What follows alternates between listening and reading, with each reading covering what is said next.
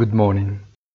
A faded Thursday that once again saw the Chinese market under pressure and Wall Street that cannot avoid the red.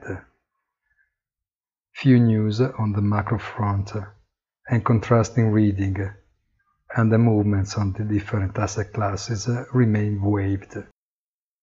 Gold sags, cryptos timidly raise, and interest rates recover a couple of basis points, while more traditional commodities go in no particular order, including natural gas that for a few days has been in the spotlight for the much greater impact of its price on the cost of energy and on the entire supply chain.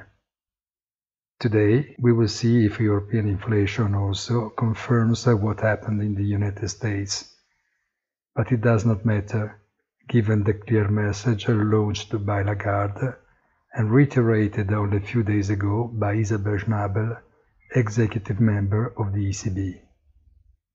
Have a very nice weekend and remember in the late afternoon our weekly commentary punto della settimana on our site easy-finance.it.